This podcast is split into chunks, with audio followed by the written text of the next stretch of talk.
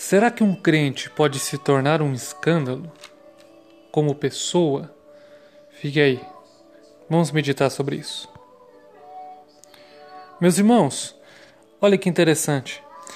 Em Mateus capítulo 16, versículo 23, logo após Jesus ter pronunciado sobre a sua crucificação, sobre a sua morte, Pedro, tentando de certa forma ajudar a Jesus, disse: Não, mestre, não, o senhor não vai, eu, eu não vou deixar.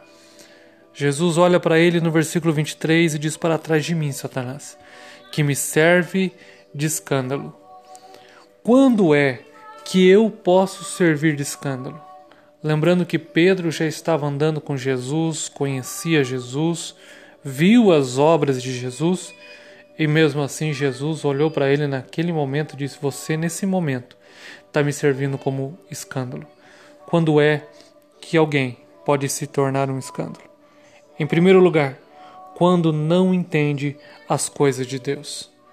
Naquele momento, Jesus estava claramente dizendo que precisaria morrer, crucificado e depois ressuscitar, para que nós pudéssemos ter perdão dos nossos pecados, para que pudéssemos alcançar a justificação para que pudéssemos chegar diante de Deus.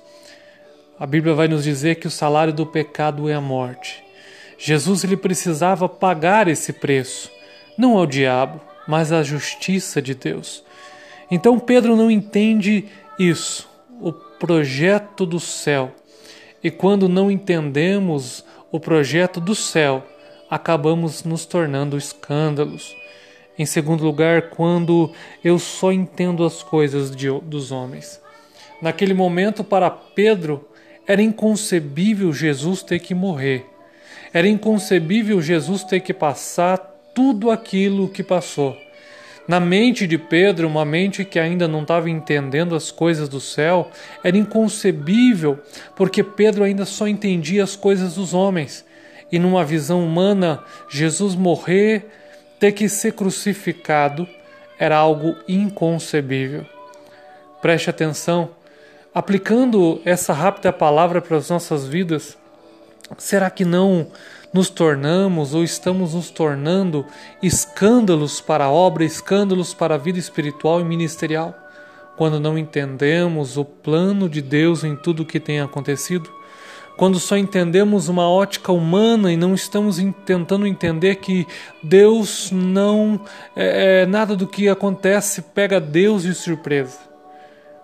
Que nós venhamos a entender que existe um plano e que nós venhamos a orar para que o Senhor venha abrir os nossos olhos espirituais, para que venhamos a entender o plano e o projeto dele para nós e para nossa geração que nós não olhemos talvez naquele momento para Jesus e digamos, Senhor, não, isso não pode acontecer.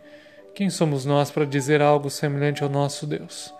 Jesus naquele momento está dizendo a Pedro: Pedro, você não entende que o meu plano é muito maior, muito mais abrangente, é muito é mais perpicaz do que você está pensando. O meu plano vai além de uma simples visão humana triunfalista mas o plano de Jesus vai para alcançar vidas do maior é, de todos os nossos inimigos, que é o pecado, que é Satanás. Jesus ele tem um plano muito maior para nós.